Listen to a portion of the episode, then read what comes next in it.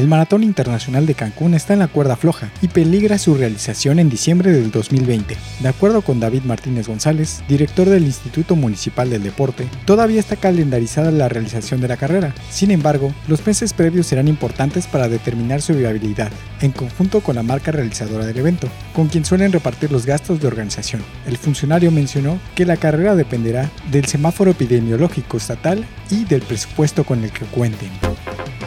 En otras noticias, Antonio López Pinzón, titular de la Comisión para la Juventud y el Deporte de Quintana Roo, ve como positiva la llegada de Cancún FC. Sin embargo, reveló que la directiva de este nuevo proyecto no ha tenido contacto ni acercamiento con las autoridades del deporte estatal. Sobre la salida del Atlante en Cancún, el funcionario opinó que nos enteramos de manera informal y les deseó éxito en su regreso a la Ciudad de México.